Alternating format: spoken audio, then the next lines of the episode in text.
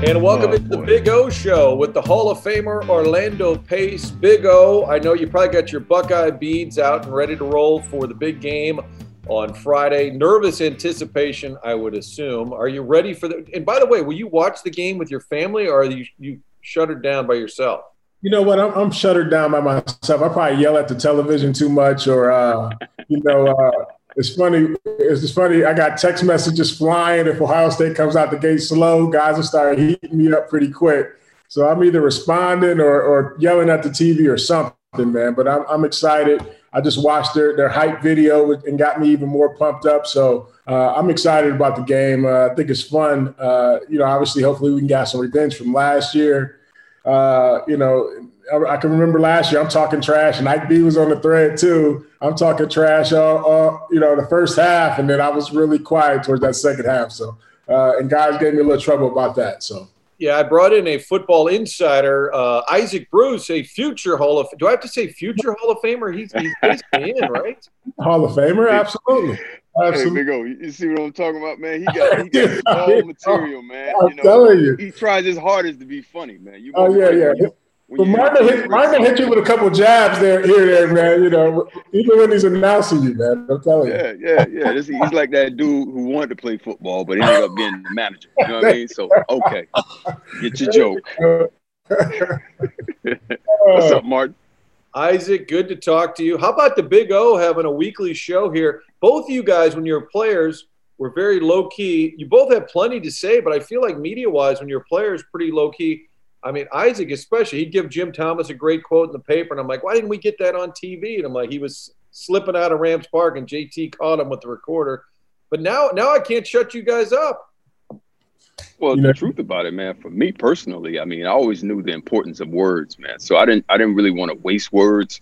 Um, I didn't want to use my words to, to kind of tear somebody else down. So it was important to me to make sure that my words were at, at, at, the, at the very bare minimum and only use them for creativity and, uh, you know, not, not so much for communication. So, but after I, after I stopped playing, man, I mean, yeah, I got a lot to say. I've been a football fan since I've been four years old.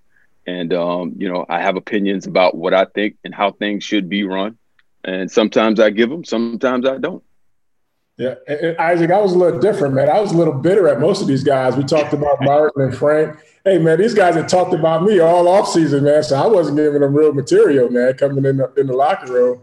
Uh, you know, obviously they, you know, so I was a little, probably a little bitter coming in for the first few weeks of, of the season. So I didn't give them much at all. So, but now we have a platform to talk and share our thoughts. And and uh, to your point, we are football fans, so you know, obviously we can express our, our opinion, and you know, not only about football but about everything in life. Isaac, what did what did you know when they drafted Orlando? You'd been with Oh, the Rams man. for a few years, and uh, you Right. guys were looking for a building block. You got a brand new coach in Vermeil. You're a fan, so you probably had watched Ohio State. What did you know about O? And then do you remember meeting him for the first time? Well, uh, you know, my first couple of years, man, you know, with the Rams, we were we were terrible. You know, we were fighting with Cincinnati Bengals uh, for the worst team of the '90s. So we were right neck and neck with those guys. And and you know what? It's it's funny because when you first come into the league, you know, you want to have suc some success. You know, I was fortunate to have some success, and you know, from my mindset, I'm thinking we probably need. Uh, uh, we had just lost Jerome Bettis. We probably need another offense. You know, we need a running back. We need a cornerback. We need this and we need that. But when you start to learn how teams are built from the inside out, you know, uh, you know that it takes off- offensive linemen to get a running game going. It takes an offensive lineman to have your passing attack the way you want it to be. So when I learned that, and then I learned that we had moved up and traded with the Jets uh, to be in a position to pick Orlando Pace, man, I was just elated, man, because I mean, everything I heard about this guy was he was just the pancake king. Uh, he he ran Columbus, Ohio. Um, you got you got other guys in in Columbus at that time with this guy. So you speak of him first, and then everyone else. I mean, I heard he was rolling around campus in a Range Rover, and um, he, he was gonna have to take a pay cut to come to the Rams. See, I can say this stuff. Big O can't say this because you you know these are just rumors from from me. But if Big O All was to say it, rumors, man. All rumors. the NCAA would be investigating tomorrow. So, but truly, man, when he first stepped into the building, you know, you just see how big the guy was, and not only that, but he was very nimble on his feet. He was quick, and everything seemed easy to him. I mean, I got stories about Big O, but I've never really seen him upset but one time. Maybe we get into that later, but that, that's that's it. He just made everything look so easy, man. Man, yeah. Isaac Isaac finally reveals why the lengthy holdout he was taking about from Hey Mark, so that, that was the joke. That was the joke coming in, like, man, Orlando's taking a pay cut or he doesn't need the money. He's making more at Ohio State than any you know, anywhere. Absolutely. But uh, oh, man, but uh, all rumors, man. What what did you know about Isaac? Oh, you come into the Rams locker room. He had, you know, been a pretty big star already for a couple years.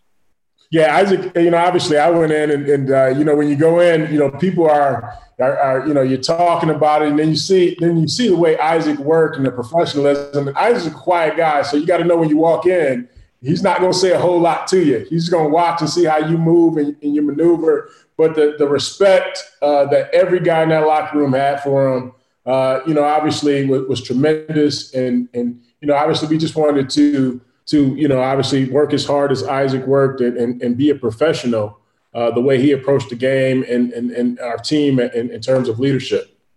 And you mentioned him getting mad. I'm trying, my brain is trying to rack this. I think O got thrown out of a game. It was at the Dome. Is that is that? yeah, I got I got thrown out of a couple games, man. But I, yeah. I had I, I, always had a hype man, my hype man who never gets caught. And Roland Williams. Uh, now, and Isaac thinks he's lying because I Roland will come started up with the defensive end. He'll get it fired up or whatever, and then he'll shift over. He'll motion over somewhere else the rest of the game. And I got to deal with this guy. He's talking trash. So we kind of it's one of those things we kind of got heated, and I probably got thrown out of I think two games. So, Isaac, what was the game you were thinking of? Well, the the game I know for sure is like I say, Big O. For Big O, it was always you know it was it was a cakewalk for him. It w- it looked easy. I mean, it probably wasn't, and and actually, reality, it wasn't. You know, but for a guy to be chewing a piece of gum and just dominating a guy like Dwight Freeney on the other side, you know what I'm saying? It, it, it looked easy. You know, the, the game I'm thinking about is in Cincinnati. We're we're playing the Cincinnati Bengals, and you know I don't know what happened, but Big O comes back to the huddle and he's he's chirping. He's he, somebody must have hit Big O late or something, and he didn't like it too much. But when he came back, I just saw in his eye. That was the first time I ever seen his eyes bloodshot red, and he went, went, went and you know when he's when he's not mad, he'll dominate you. But when when Big O gets mad and upset at you, you know when he dominates you, he's going to drop all that weight on top of you. So you don't you don't want to see that Big O. You stick with Bill Bixby and don't pull out the Incredible Hulk. Man. there you go. There you go the rare Bill Bixby reference. Do you remember, would that have been was that the Bengals game in '99 when you guys? That was the game. yeah, the game. Oz Hakim, Oz Hakim had the big. Didn't he jump over yeah. somebody or something? Do you remember that? What's he talking about? Oh, I just remember, and this is this might be this might be our team. This is the way our team kind of was. Whenever you go back to your home state or your hometown, guys just get fired up for some reason, man and guys get after you know get after it because you either got some family or somebody and you're just not having it. And uh, you know obviously i think i was playing against a guy that, uh, that was probably talking a little too much and uh, you know we, we had to we had to show and prove who we were and, and what i could do. So uh, we, were, we were fired up that game um, and it, it, was a good game and i probably got a little heated at, at some point but uh, you know that was it. You know uh, john shaw and dick vermeil both said there's this story before the 99 season and Vermeil was on the ropes. The team had been bad for a couple of years. And, and Vermeil said to Shaw, I think we're going to be good. Just give us two more pieces here. And lo and behold, they draft Torry Holt. They sign Adam Timmerman. They sign Trent Green, all of the above. I mean, a lot of things they trade for Marshall. Um, but did you guys think, before you started winning a game in 99, did you think, hey, maybe even though, you know, down and out Rams, it, it really is going to be our turn? Did, did you believe that, Isaac, going into 99? Well, you know, it's human nature to always do like a tail of the tape. You know what I'm saying? Even in even in boxing, I mean, you you you pit two guys versus each other, and you kind of want to see the tail of the tape and see, you know, how they stand up against each other. So, um, you know, I'd been in the league long enough. Uh, so when I played a team like the 49ers, you know, I can go down their list and see the guys that I knew were going to make an impact for them, and they had a ton of them. Uh, you know, when I looked at our roster, we didn't have that many you know, so that spring of 99 and when everybody got in the training camp, and you just saw what we had at the positions we had, how the offensive line was all built out, uh, what we had on from a defensive standpoint. Up to that time, we were more of a defensive team than an offensive team. So we always really pretty much relied on the guys on the defense to make plays and probably get us the ball so we can probably punch it in.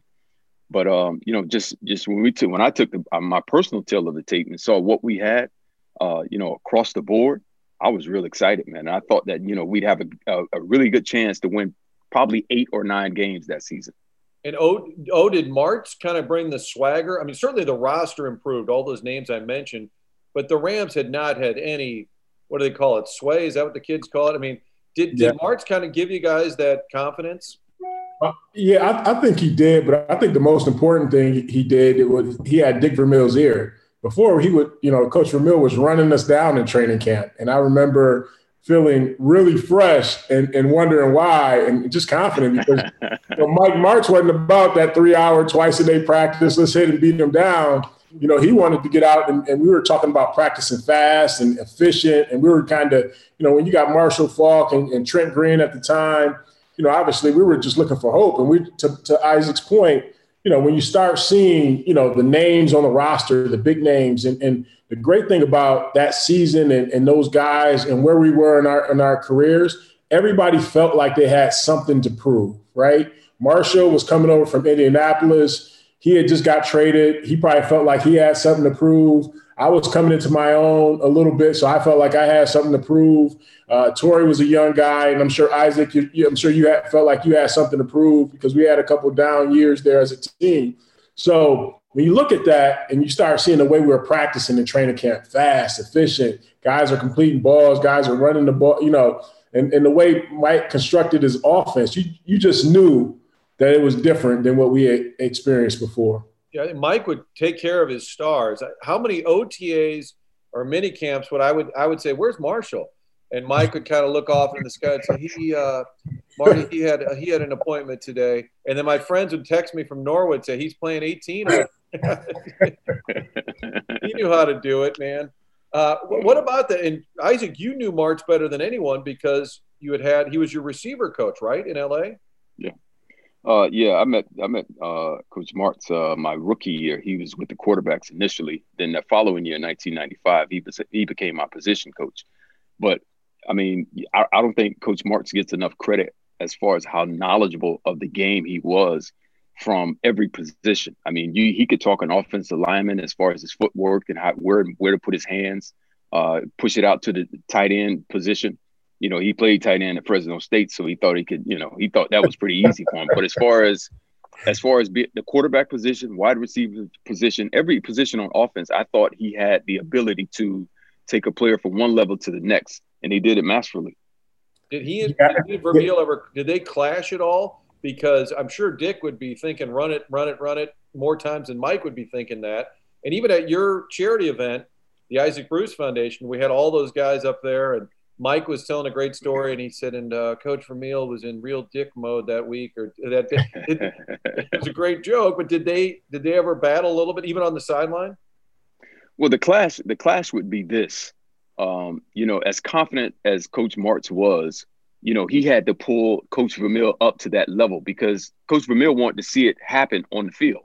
Yep. He wanted to uh, he wanted to see the defense manipulated to the point where Mike knew where they were going to be and then run that play. And if we executed it in practice, you know, that gave him, you know, less anxiety uh, come Sunday, Monday night, whatever we played to run that play. And he was cool with it.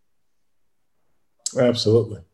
Big Mo, Go ahead. And Mark, one, one thing that Mike didn't get a lot of credit for, and Isaac, like his pre, like on our on our Wednesday meetings, I've never felt so prepared for for a team on Wednesday before we put any installation in, because he'll take that team's best player, whether we playing against the Deion Sanders for Isaac Bruce or a uh, you know a Michael Strahan or whoever it might be, and he'll put a big X on it, right? And for some reason that did something for me. I don't know if it did something for you. At least it took the pressure and said, "Hey, you know, we're going to X this guy out or whatever it might be.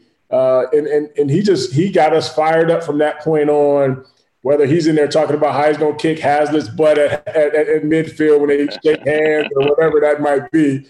But uh, we kind of took on his, his mantra and his attitude uh, offensively, and we didn't really care about who we were facing. He made it all about our us and our offense, which was cool. Uh, looking back on that and just saying, man, no matter what we do, can't anybody stop us? I've told people from 99 through 2001, I said the Rams were bigger than the Cardinals. And that sounds crazy in St. Louis. But when it exploded, and you guys also, there were a lot of appearances. There wasn't a Wednesday or Thursday, one of you guys wasn't out at some, you know, the local grocery store or the mall. I mean, every night we were covering it live on Fox 2. Somebody, like everybody just wanted a piece of that team. Just give me an idea what, what it was like once you guys got good and you win, and then all of a sudden, you know, the, the whole league's talking about the greatest show on turf. What was it like during that period in St. Louis? Because it sounds crazy. The Cardinals are huge here, but I'm telling you, for those three years, the Rams were bigger.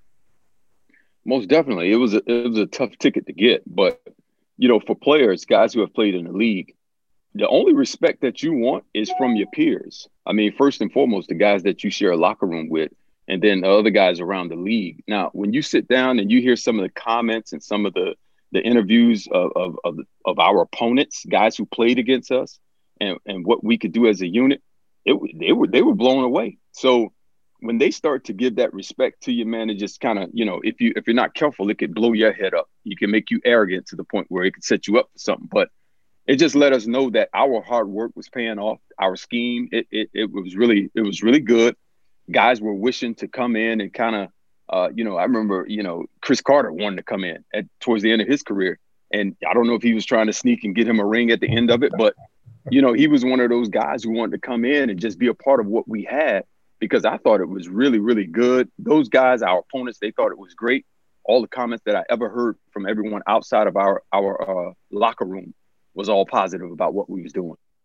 Yeah, I think the unique thing about that team, uh, and Martin, you spoke to it a little bit. Just um, you know, we had appearances throughout the week, and, and one thing I can say about the team, everybody genuinely enjoyed each other, both on the field. We had a ton of fun, but that year off the field, we had a we had a ton of fun as well. We, we you know we we hung out, you know, after practice, after games, and really enjoyed. Uh, we enjoyed that season for the most part. So.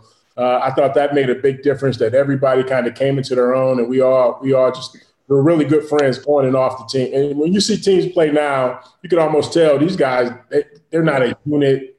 Uh, they're you know that kind of thing. But that was the unique thing about us. We all kind of hung out, and uh, not only we went hard, probably on and off the off the field. Let me say that much. Hold on. Did Isaac go hard off the field? I'm not picturing. I'm picturing a big O. I got Orlando wearing like a designer sweatsuit at some pepper lounge downtown, going in the back door, and Isaac's at home reading the Bible. Hey, it's called. Hey, listen, it's called glasses, and it's called you know baseball cap. It's called the Mossad. You know all those other organizations that you only hear rumors about, but you'll never know, Martin. You'll never know. Absolutely, absolutely. We got Ron, Ron Mexico over here. Slide in. This is a good time to tell the story. Orlando probably has never heard this. Speaking of going out, I my favorite Isaac Bruce story is that he went to see the Rolling Stones with John Shaw, the team president. Tell O how that happened. Wow. Man, let me tell you. Let me tell you. I mean, you know, this is a family-friendly show, so I, I'll try to keep it like that. But you know, so I'm in the locker room one day, and I guess I'm getting ready to leave, and uh, you know, John Shaw's in the building. So, you know, he he comes and he was like, "Hey, what's going on, Isaac? Everything?" You know, I guess he always had that one guy, you know, that he talked to just kind of represent himself to the entire team. So I guess at that moment it was me. That And uh, he asked me, you know, yeah, what are you doing? Then what are you doing tonight? I was like, chilling, man. you want to go to see Rolling Stones? And I'm like, the Rolling Stones, man. I'm from the hood. I mean, I, but I'm saying, I said, yeah, I'll go. I'll go. So we end up at the Rolling Stones, and and uh, I forget what what stadium. It might have been at the Dome. They might have had this concert at the Dome, and we were in the booth to go. And uh, man, it was it was like something from TV. You remember you remember how Michael Jackson would do concerts and just how like it was a sea of people. Right. It was a sea of people for the Rolling Stones. They come they come out singing, I can't get no satisfaction. and I'm looking down in the crowd. Oh, and I see these ladies, man, old ladies pulling their bras off, swinging over their heads. I'm like, is this t-? I'm like, is this TV? Now, mind you, like the Rolling Stones, Mick Jagger, now he's like 60, 65 and singing. I'm like, man, what? You know, chicks with their bras swinging them around, and I'm like, I'm like, I, you know, a baseball game was on that night too, and I think I'm sitting, I'm kind of sitting. They might have been playing Boston in the World Series, if I'm not mistaken. But uh, I'm sitting, I'm just sitting watching the baseball game. I'm like, man, you know, I got about 20 more minutes and I'm gonna be out of here. But uh, it was a it was a different experience for me, man. Trust was John Shaw was, was John Shaw on the suite dancing and partying, man, or oh, what? Oh, yeah, okay. Now here, here's the part. Here's the part. Uh, you know what? This is going to be uh, you know exclusive interview right here. So he go. He walks. He walks up to me. Right. He comes get my ear. He says, "Uh, uh, they're singing. I can't get no satisfaction." Right. he go. He said. He says, "I remember this song long time ago. You know how he is. He kind of shake when he right, right, He right. said, "I remember this song like I lost my virginity to this song." and he says. He says. right, this is good. This is good. it sounds it sound like a worker, you know. Uh, it was to a worker, right? I mean? So fill in the blank. And uh, he, he's telling uh, me this is the song that she's singing. I can't get no I think he was looking for a laugh, but I looked at him like this. I'm like, okay. Wait till I get to the locker room. but uh, but yeah, man, that was that was hilarious, man. Oh, I, oh my! I'm picturing the initial conversation because John has a unique voice. Isaac, did you want to yeah. go to the show? It'd be great. It's down at the dome. Georgia's got the box. I can. oh my God. Well, I don't think is that going to be a part of the Hall of Fame speech? Probably not. Not at all. Not at all, man. Not at all. Have you have you written your speech? I haven't, man. No, I haven't. So I'm still kind of kind of just receiving and put my thoughts together. And you know what? Most most of the time when I'm when I'm probably training or working out, you know, I'll get certain things that come to me. And you know, I, I told myself here not long ago, I started taking a notepad to the gym, and and uh, when it starts to flow like that, I'll just write it down and uh, hey, make sure I put it in that speech. Hey Isaac, how is that? Uh, how is that process? I know you, you know, with everything that's going on in 2020, um, is the like how is that process going to work for just you know in the upcoming you know enshrinement? How does that work? Have they have they discussed the details with you guys moving forward and just how that works? I know it's going to be a ton of guys that have to get in. Yeah, yeah. you know how, how is that how is that working? So so they're calling it twice as fun in 21 so they're gonna they're gonna push uh the 2020 class and the 2021 class together. So what i hear is that it's gonna be uh, speeches given Saturday. It's going to be speeches given that Sunday night. But the uh, the uh, what is it, the Gold Jacket dinner? Yeah, that's gonna that's gonna be. It's not gonna be a dinner. It's gonna be like a show, like the uh, like the the NFL awards. Okay, yeah. they do it. So that's the style they're gonna do it this year. And I guess everybody's gonna get an opportunity, you know, to be introduced from that standpoint with you know with everyone that they invite to the to the gala. I'm not sure where they're gonna hold that, but um, it, it, it bodes for a very long weekend, very long night, especially with the speeches, Big O. Because I've been to this, I've been to your speech, and I honestly was nodding, about to go to sleep on some of these guys, and I was I was fatigued and I was ready to go. But it's gonna be a long night, so we, we got to be prepped for that. Are you, yeah, are you going in as a 49er? saying there he is, oh, there he is. There's that man. There's that manager. There's, there's that little jab right there, man. I'm telling you. The playmaker, the playmaker raises his head again. oh. Absolutely not. Absolutely not, man. No, no, sir. Not a chance. Oh, how excited are you, oh, to see Isaac in there with you? Just, just really excited. Um, obviously, he should have been in there years ago, but uh, to have an opportunity to have a, another member of, of the St. Louis Rams, greatest show on turf in, in the hall uh, is special.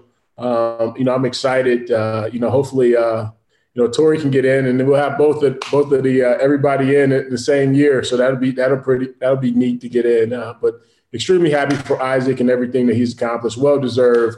I can't wait to, to hear his speech. And then I don't want to give too much away about the weekend because there's so many cool things that happen that weekend. Uh, you know, get some rest. It'll be a it'll be a, a whirlwind, but uh, it should be a lot of fun uh, and, and excited to, to be a part of it. You know, and getting in the hall, you got to have the great resume. It helps to have won a Super Bowl, but for playmakers too, it helps to have a signature play. And I think for Isaac, I know his favorite play, his personal favorite play, is the Ricky Proehl catch. But I think the touchdown in the Super Bowl is one of those signature moments from a big time player take me back into that huddle there when Mike makes the call to kind of go for the gusto there, the deep ball to Isaac. What do you guys remember in the huddle? Because you're trailing at that point when that play was called. Well, the score was tied. It was 16 16 at that time. That's right. Uh, you know, we, we we had just had a couple of three and outs. I think probably two consecutive, and then you know we come back out after they tie the score up, and you know we're kind of in a huddle. Um, we're close to the two minute warning, two minute warning happening, and and from my standpoint, you know, when I hear Coach Martz tell the story, is that you know he just wanted to kind of you know you know waltz into uh, the two minute warning, warning, and then take a shot at a winning field goal or some kind of way you know, push the ball down the field and, and get in the end zone. So that was his thinking. Um, you know, when I heard the play call, it's funny because we had run that, ran that play so many times before. Tw- twins right, ace right, 999, H balloon. You know, it's normally a play where we have four wide receivers on the on the field, uh, Torry, Ricky, and uh, Oz, and myself. And uh, Oz would always be on my side. Ricky and Torry would be on the opposite side. So when the play was called, you know, it was it was pretty much what we had figured it would be you know, run everybody off and then dump the ball down to Marshall, let Marshall do his thing.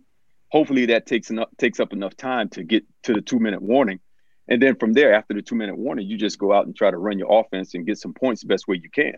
And and if we had to let the defense win it, so be it. But you know, it, it's funny, like because when I was in the huddle, like I said, when I heard that play call, we never throw the outside routes. We just never do that for that play. And when I heard it call, I was like, okay, well, this is this is it right here. This is the moment. And for me, I got excited.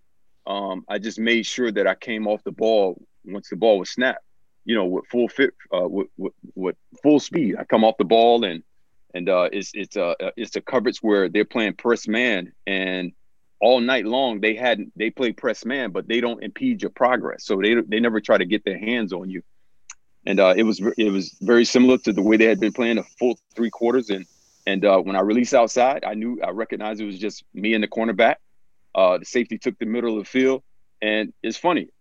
I see the ball go up. I see the ball leave Kurt's hand, and I see Kurt get kind of knocked down. Then my eyes go to the football, and the ball always to me it seems as if it dropped out of the out of the ceiling through the smoke through the halftime smoke and it just went into my hands. I kind of made the guy uh, fall off balance that was covering me. And when I got the ball in my hand, man, it was just a race to the end zone. And and I always say this because it was true. It's got it's like everything went slow motion for me. I see, you know, uh, I, I believe it was Tony Dorsett, his son Anthony Dorsett, and he doesn't make the initial play. And I see Samari Rolle chasing me, and I see Oz over the top, and he blocks him. He knocks him off, and then from there, my eyes go to the screen, man. And it's it's something that, you know, I wouldn't I wouldn't, you know, I wouldn't I wouldn't tell anyone to do in the midst of a football game. But it's just funny, like even in the Minnesota game, my eyes go straight to the jumbotron, and uh, in that moment, my eyes go to the jumbotron again. So I see everything that's happening in front of me and in back of me at the same time. People chasing, guys spread out on the ground after the play uh, uh, had, had had happened from the line of scrimmage standpoint I see number 37. He's chasing me. I see him chasing me. Uh, I see number 35. He's chasing me. He, he dove at my feet. And from there, my eyes go down from the Jumbotron to just all of the fans that were sitting in the stands. And I see uh, uh, the Tennessee Titan fans. I see Rams fans cheering, Tennessee Titans fans who are doing the surrender cobra and just, you know, wondering what's happening. And from that moment there, that's when it all popped. So I see Ricky, we're celebrating Oz, uh, T Holt's coming, and I see Marshall coming, and we're all celebrating from that standpoint. Man, it was just a, a group of us in that corner just celebrating that moment, man. So that it was so real, and, and it seemed like it was fake. And then, you know, as I'm walking to the sideline, you know, when I kind of snap into it, I'm walking right next to Georgia, and I'm wondering how you know how in the world she get on the sideline, walking next to me, walking to the you know to the bench. So it was one of those moments, man. It was just it was it was freakish in, in in the way that it happened, but so supernatural, man. That that it seemed like a dream. And and you know, in those moments, I think you want to celebrate. You know, you know, you don't want to jump up and, and shout and do whatever, whatever you're gonna do. But you know, those dreams when they happen like that, man. Since you've been there so many times, you just kind of just go with the flow and just walk it off, and that's pretty much what I did. Well, I know you guys both got to go uh, count your stacks of money, probably get on the treadmill, but we should probably uh, get an Ohio State prediction from both. Hmm. You know, Dab, Dabo's got the Buckeyes 11th in the country. He justified it by saying, "Well, they haven't played that many games." Uh, I, I, would think, oh, that I'll bet you the Buckeyes are talking a little bit about that, aren't they? Oh, absolutely. I think Dabo has uh, has given given us a lot of bulletin board material uh, moving forward. It was a tough fought game, uh, but he he just seems like he just lets it fly, um, and and, and uh, he's he's talking a lot about Ohio State. So hopefully uh, that'll give us some extra motivation. Although we shouldn't need much, uh, being that they they the, the, way that game ended last year. So I'm fired up for it. I think I think we I think we'll come out. It'll be a close game, hard fought game, similar to last year, but uh, I think we'll come out on top. Isaac, you got you giving them a fighter's chance? Well, I tell you what, Big O always know I'm always giving Ohio State crap, man, because you know they play in the they play in the Ohio State in the Big Nine. That's what I call it because they don't play anybody all year long, and then they end up in this position every single year. Now, but here's the thing: I'm I'm I'm full fledged Ohio State in this game because you know, I don't get Dabo Swinney either, man. He he talked as if he's actually going to go out there and line up and play. Yeah, talking yeah. about a guy who played at Alabama. That means he was on the roster. he never played. I don't think he lettered.